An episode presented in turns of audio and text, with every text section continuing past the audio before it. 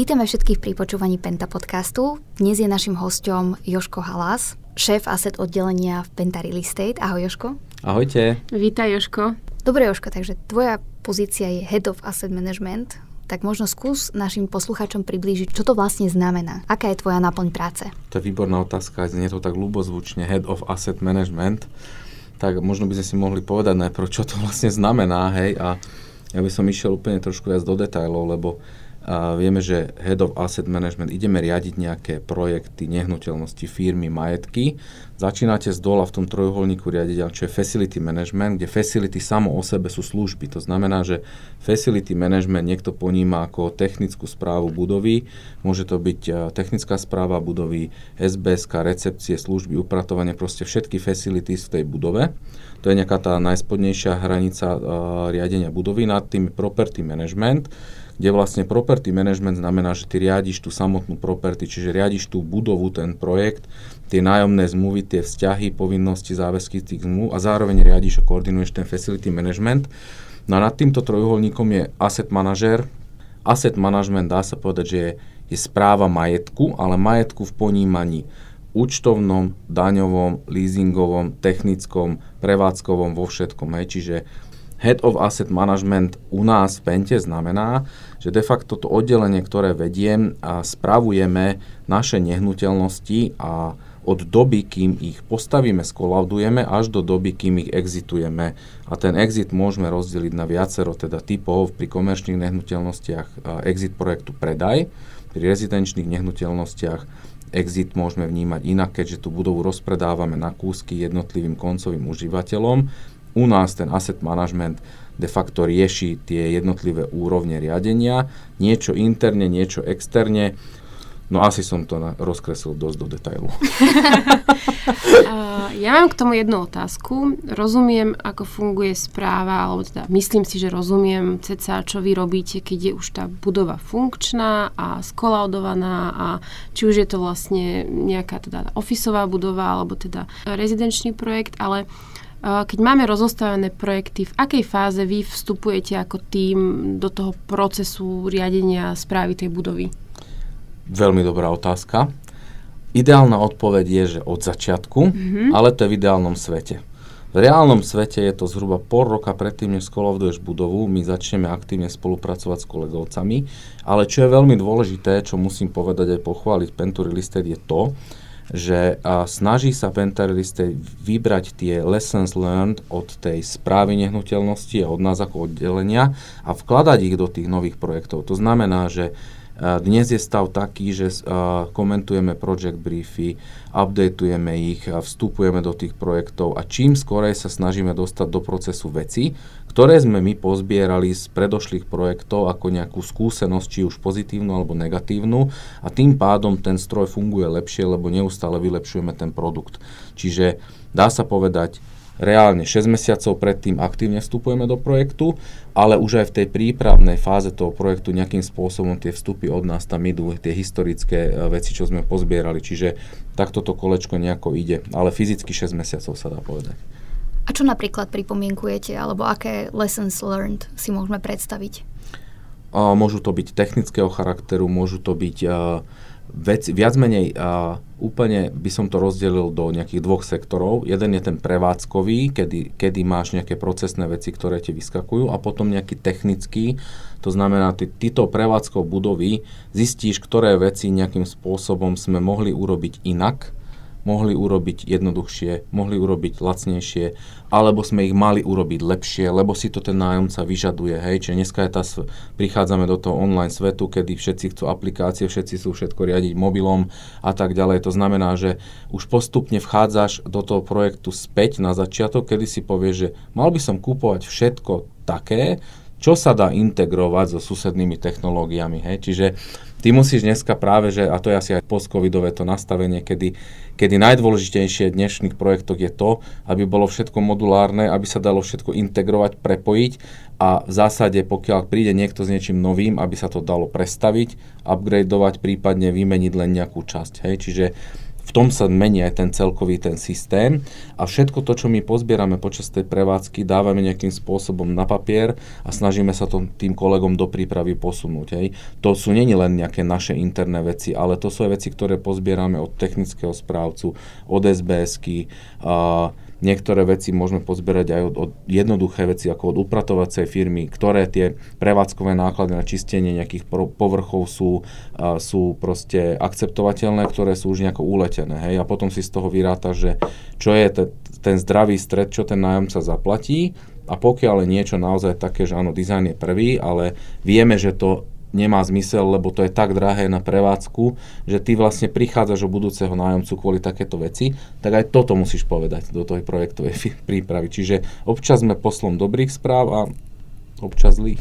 Mne sa tak páčilo, ty si mi raz hovoril, že keď sa ťa doma opýtajú, že ako vieš, či si robíš dobre svoju robotu. Hej, to, to si myslíš asi to, kedy ja hovorím vám to, že všetkým mojim kolegom, že a, pokiaľ pokiaľ je ticho, musíš to považovať, že to je pochvala. Hej? To znamená, že e, predstavte si, že pracujete na takomto oddelení a stretávate nájomcov, stretávate vlastníkov bytov. Oni vás nekontaktujú vtedy, kedy sa im super býva, dobre zaparkujú, všetko funguje.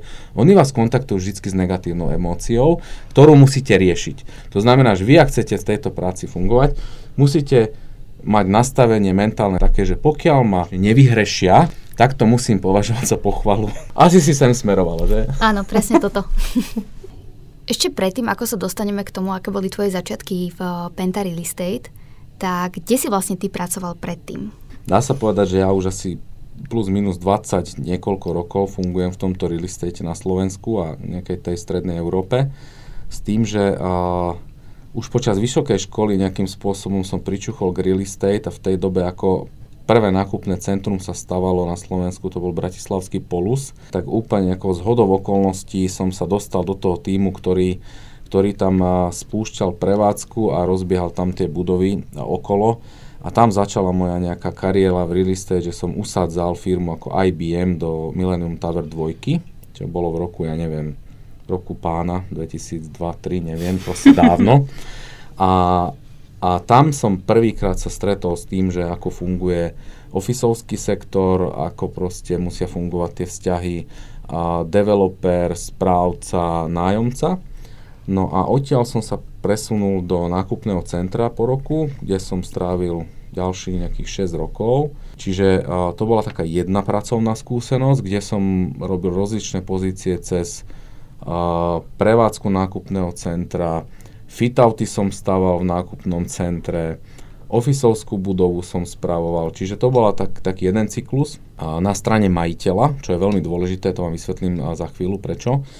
A potom odtiaľ v roku 2008, 2007, no plus minus v tomto období ma oslovila jedna anglická spoločnosť, ktorá a spúšťala real estate business na Slovensku, že teda chcú vybudovať oddelenie property facility asset managementu na Slovensku, či nemám o to záujem.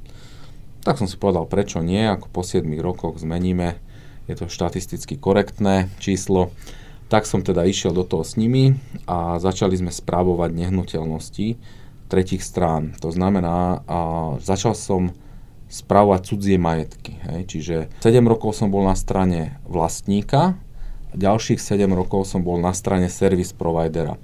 Je to diametrálne iný rozdiel, lebo spravujete cudzie majetky, kedy prichádzate do kontaktu s tretími stranami, s bankármi, s fond manažérmi zahraničných investičných fondov, ktorí majú tú svoju rozlišovaciu schopnosť len do určitej miery, keďže tie portfólia majú veľké a všetko ostatné musíte pre nich robiť vy ako service provider. Na druhej strane máte svoju, svojho zamestnávateľa, ktorý samozrejme potrebuje, aby ste generovali maržu, ziskovosť a podobne. Čiže dá sa povedať, že naháňate pomer medzi kvalitou a kvantitou. Ja som odchádzal 2014, tá firma mala veľkosť plus minus 70 zamestnancov, no a vtedy a, som sa vrátil na stranu vlastníka, čo bolo zase taký zaujímavý cyklus, lebo Vrátil som sa na stranu vlastníka v retailovom sektore, čiže s špecializáciou na nákupné centrá a dohodol som sa teda, že a pôjdem nejakým spôsobom a, finalizovať rekonštrukciu Alparku a pretvoriť ten Alpark do tej novej podoby, ako ho vidíme dnes. tak uh, takto znela nejaká tá diskusia s Francúzmi, ktorí ho vlastnili. Uh, prvý rok som prežil v Prahe s tým, že manažoval som rozbeh po rekonštrukcii nákupného centra Černý most. To bola pol roka a po pol roku som sa presunul na chodov, ktorý sa práve spúšťala rekonštrukcia. Čiže dohoda s Francúzmi bola taká, že budeš rok u nás na centrále a v Prahe, naučíš sa správať nákupné centra z nášho francúzského pohľadu, kdežto ja ako starý šedivý pes si tu tak hovorím v hlave, že no čo ma vy chcete naučiť, hej? A oni mi ale hovoria, nie, musíš prísť k nám a po roku pochopíš tú zmenu. A veríte, neuveríte, ja keď som sa vrátil po roku z tej Prahy a prešiel som sa potom v Bratislavskom parku, ja som ho videl úplne inak. Hej. Hej. Oni ma úplne naučili s tým, že veľa som chodil aj do Paríža, aj kade tade. Naučili ma tie detaily v tom retailovom svete, ktoré som predtým nevnímal a, a preto sú oni takí úspešní, ako sú v tom retaili, lebo majú na to iný pohľad. Hej. Vieš povedať nejaký konkrétny príklad? Oni napríklad zrekonštruujú toalety. Tie toalety sú ešte v záruke, a oni ich znovu prerábajú. Mm-hmm. Hej? A takto to funguje s food courtom. Proste s vecami, kde máš ten customer experience, tam neexistuje, že niečo zostarne. Oni vedia, že ťa udržia v neustálom napätí vtedy, keď budeš mať najluxusnejšie toalety, najlepšie vyzerajúci food court, jednoduchú koordináciu, nezablúdiš v tom centre, uh, osvetlenie bude nejaké také pocitové. Čiže to sú detaily, ktoré napriek tomu, že som veľa projektov predtým robil, nepovažoval som ich za dôležité. A tam som sa to naučil, naučil som sa na to pozerať z tohto pohľadu a bola to veľká ako keby skúsenosť, čiže uh, naozaj ten rok strávený v tom retailovom svete mimo Slovenska bol veľmi zaujímavý a veľa ma to naučilo. No a keď som sa vrátil na Slovensko, tak uh, už to bolo také jednoduchšie. Po nejakej dobe, asi po nejakých, ja už neviem, po dvoch, po troch rokoch, nejakým spôsobom ma ten vietor prefúkol na druhú stranu cesty. Cez lávku. Cez lávku. a, a ocitol som sa v Penterly State. Ja si ešte spomínam, že ty keď si nastúpil, tak uh, som si ťa googlila a videla som nejaké fotky z otváračky toaliet a bola som z toho celkom prekvapená. Áno. Čiže keď si vygooglíte Jozef Halas, tak... Áno, luxusné otváranie toaliet.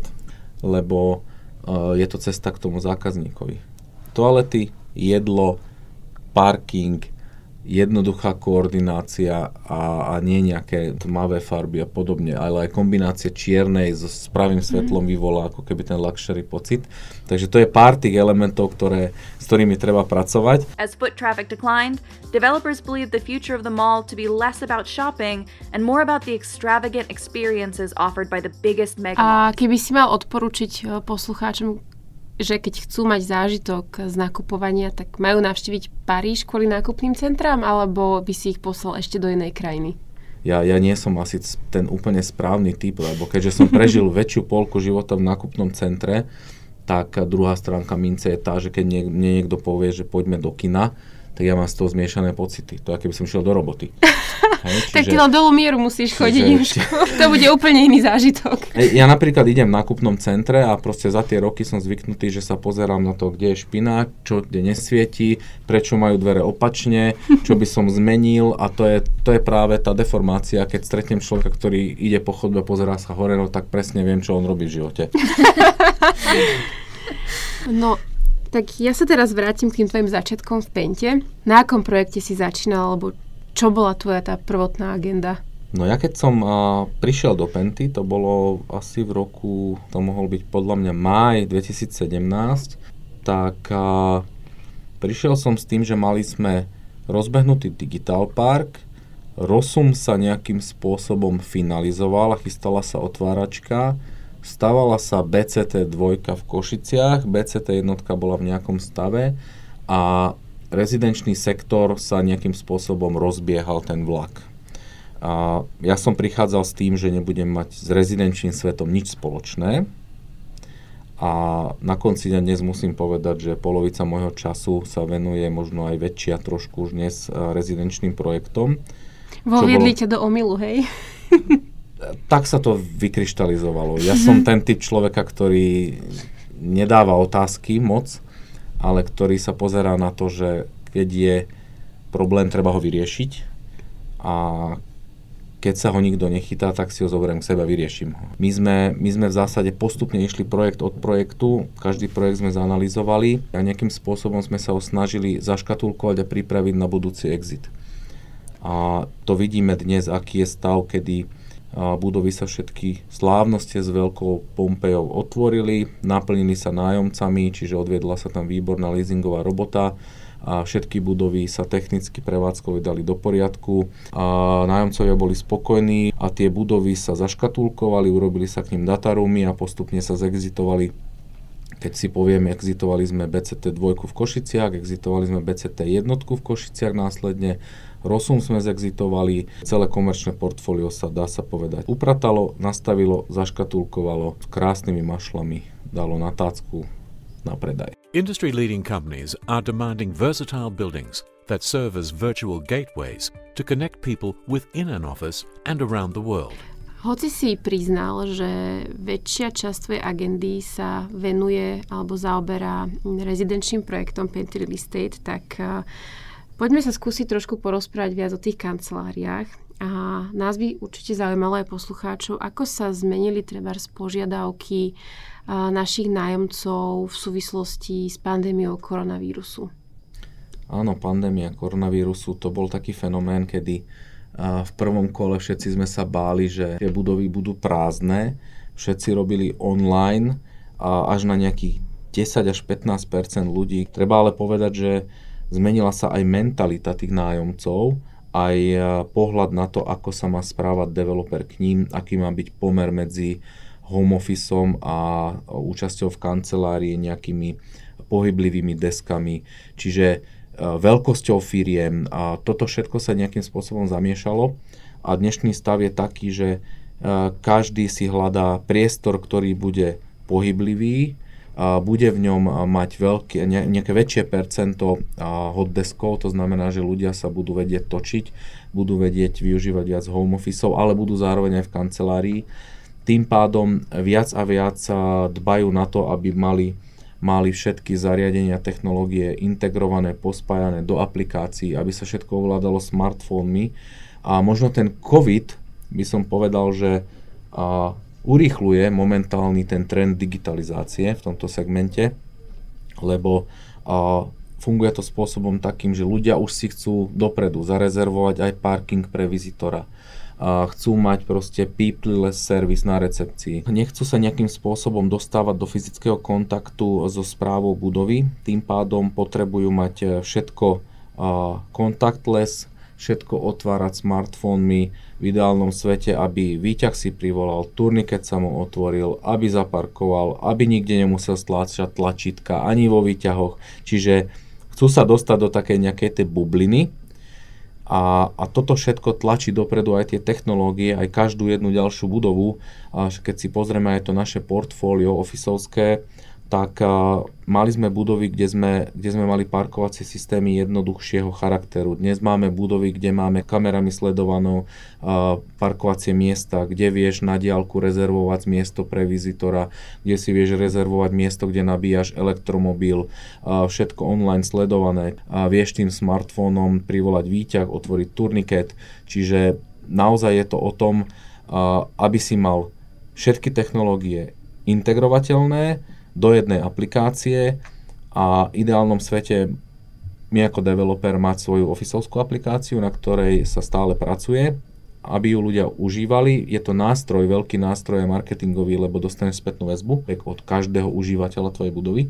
Tým pádom vieš si modelovať ten produkt, vieš si podľa toho nastaviť ďalší produkt a, a podľa tohto ísť. Čiže z toho developmentu sa dnes stáva služba a smeruje to k digitalizácii a k tomu, že to bude pomaly a, online nového charakteru. V poslednej dobe sme aké takéto rôzne technológie využili v našich office budovách, napríklad v Skypark Offices? Skypark Offices je veľmi dobrý príklad toho. A my sme tú budovu stavali v nejakom režime. A boli sme už, dá sa povedať, dosť ďaleko a so samotnou výstavbou, kedy došlo k nejakej zmene stratégií a povedali sme si, že poďme tú budovu trošku upraviť na smart budovu poďme nejakým spôsobom zaujať tú trhovú pozíciu, že prinesieme uh, budovu, ktorá bude fungovať v smart svete a začali sme hľadať spôsoby, ako to urobiť. A vedeli sme, že máme tam technológie štandardné, ktoré sú office budovách, to znamená prístupový systém, a výťahy, turnikety, parkovací systém a otváranie dverí. Zistili sme, že potrebujeme každú jednu túto technológiu o niečo doplniť, zintegrovať Vytvorila sa aplikácia pre ofisovské budovy na Skyparku. Máme tam integrované všetky tieto systémy a jednoduchým priložením mobilu dneska sa dostaneš cez turniket, dostaneš sa k výťahu, dostaneš sa hore, a vieš si otvoriť rampu, čiže tá budova je ovládateľná z pohľadu toho užívateľa, dá sa povedať mobilom. Očné zraničky ešte nečítame? A my ich nečítame. Je to možné, samozrejme ale narážame tam samozrejme aj na tú problematiku GDPR a týchto vecí, čiže áno, biometria je ďaleko technológia a všetky tieto veci, aj sme to skúšali, testovali, ale myslím si, že na dnes sme dosť ďaleko už.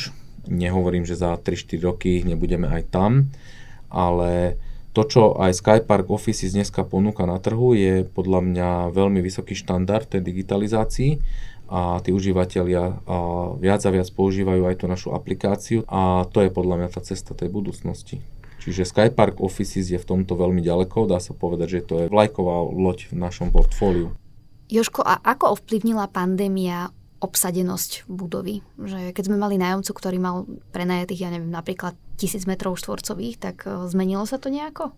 Exaktné číslo asi, asi by vám povedali eh, kolegovia z leasingu, ale my to vnímame spôsobom takým, že kto mal 1000 metrový office, počas pandémie eh, bol obsadený počas prvej vlny na 10 až 15% vtedy keď sme tu všetci pobehali z skafandrov a dezinfikovali sme aj tých ľudí, ktorí dezinfikovali, tak eh, v tej prvej vlne to bolo veľmi zlé. Následne už prišlo také, taká tá druhá vlna, kedy tie ofisy boli obsadené, dá sa povedať, na nejakých 40, 50 až 60% To už bolo podľa mňa ako keby ten návrat do tej, do tej reality.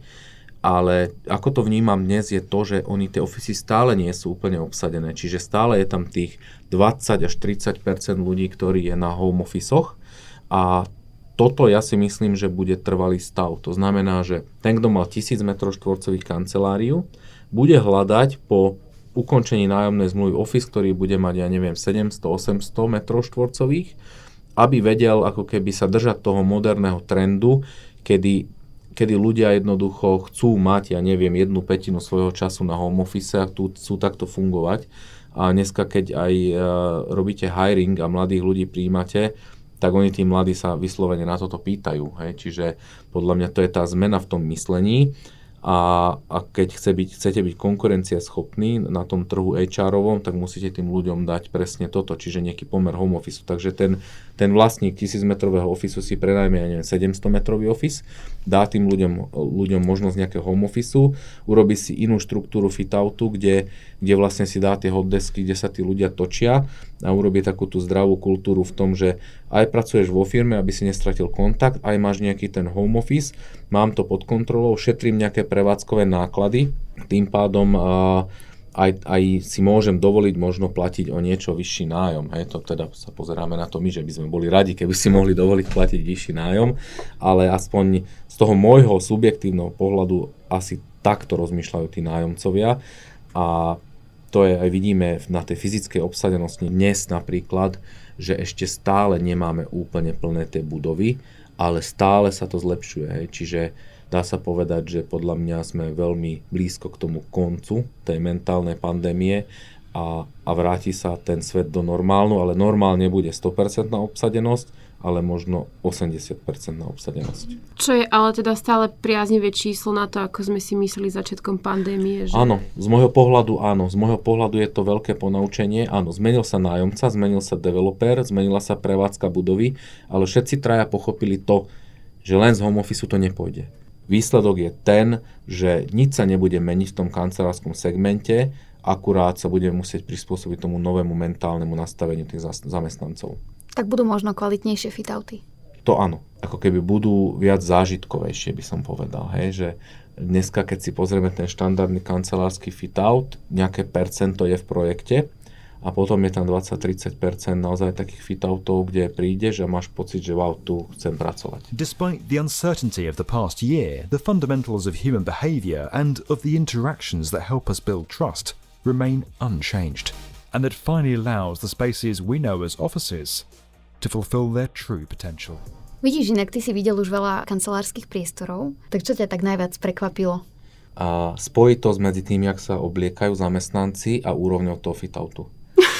To stačí, keď stretneš tých zamestnancov mimo tej budovy a presne vieš, ako bude vyzerať ich fit-out.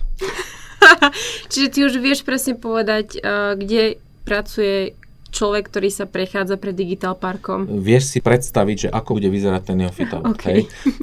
Nemenovaný nájomca prídeš, uvoľnené priestory, ľudia pobehujú bosí v šlapkách, stretneš ich tam cez deň, v noci, je to niečo úplne iné, ako keď prídeš inde a ten tam sedí v štandardnom ofise so štandardným presklením, štandardná farba uh, svetla v štandardnom čase. Hej? Čiže ty, ty presne vidíš a, a je to také naozaj zaujímavé, že aký je fit out, tak sa tam ľudia cítia, tak sa tam začnú obliekať a tak to potom funguje. A toto je ďalší dopad tej pandémie, kedy naozaj treba povedať, že aj pandémiou sa celá tá kultúra mení. No ja som 20 rokov na sebe nemal nič iné, len bielu košelu a oblek. A priznám sa, že ako náhle končí pandémia, sa snažím ten oblek ani nevyťahnuť z tej skrine. Ško, tak máš za sebou dlhoročné skúsenosti uh, v tomto segmente a určite ťa neobyšli ani nejaké vtipné príhody, s ktorými by si sa s nami mohol podeliť, tak napadá ti nejaká? Taká najvtipnejšia možno možno tá, že prídem ráno do roboty a pozerám sa na úplne rozbité karuselové dvere v jednom nemenovanom nákupnom centre. Teraz sa pýtam kolegov, že čo sa stalo pre Boha, čo vykradli nás?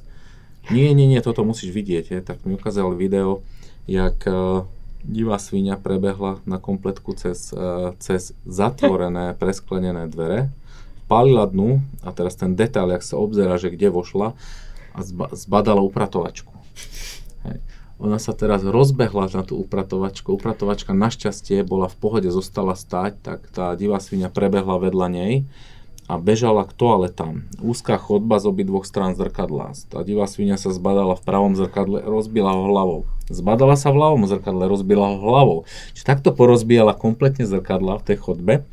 Až došla nakoniec, vyvalila dvere, ktoré boli na zásobovaciu rampu.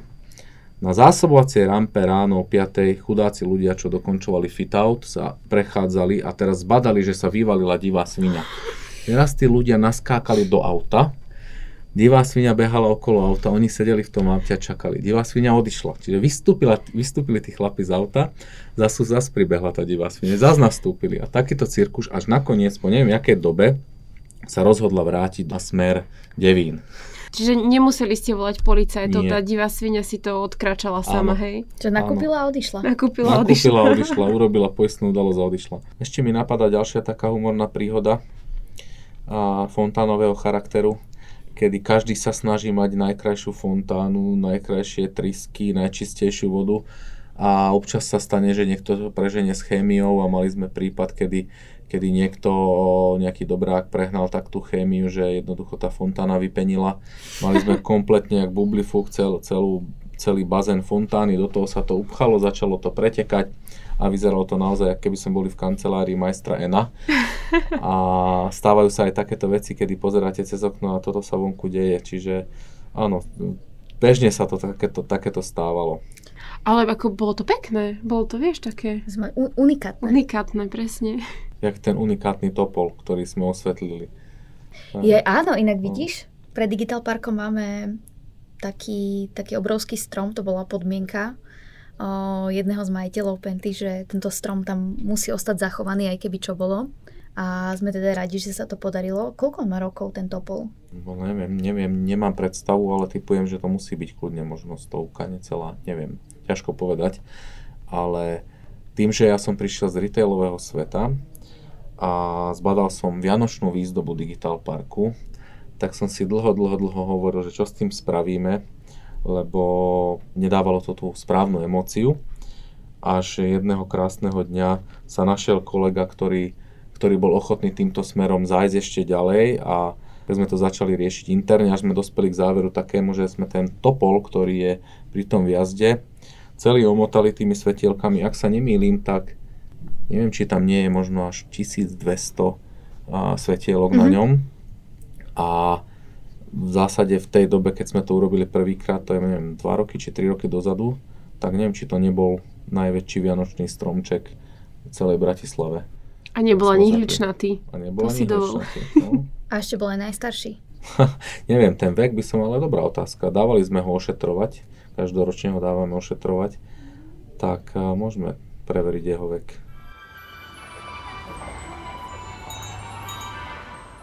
Joško, ďakujeme ti veľmi pekne, že si prišiel k nám a že si nám porozprával niečo o svojej práci.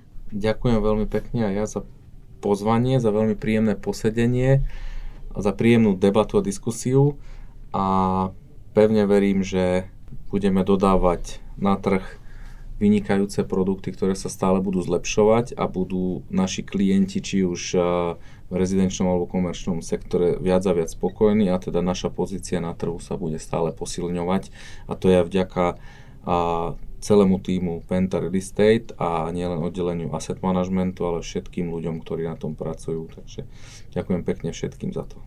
Ďakujeme a pekný deň ti ešte prejme. Ďakujem podobne, ahojte. Ahoj.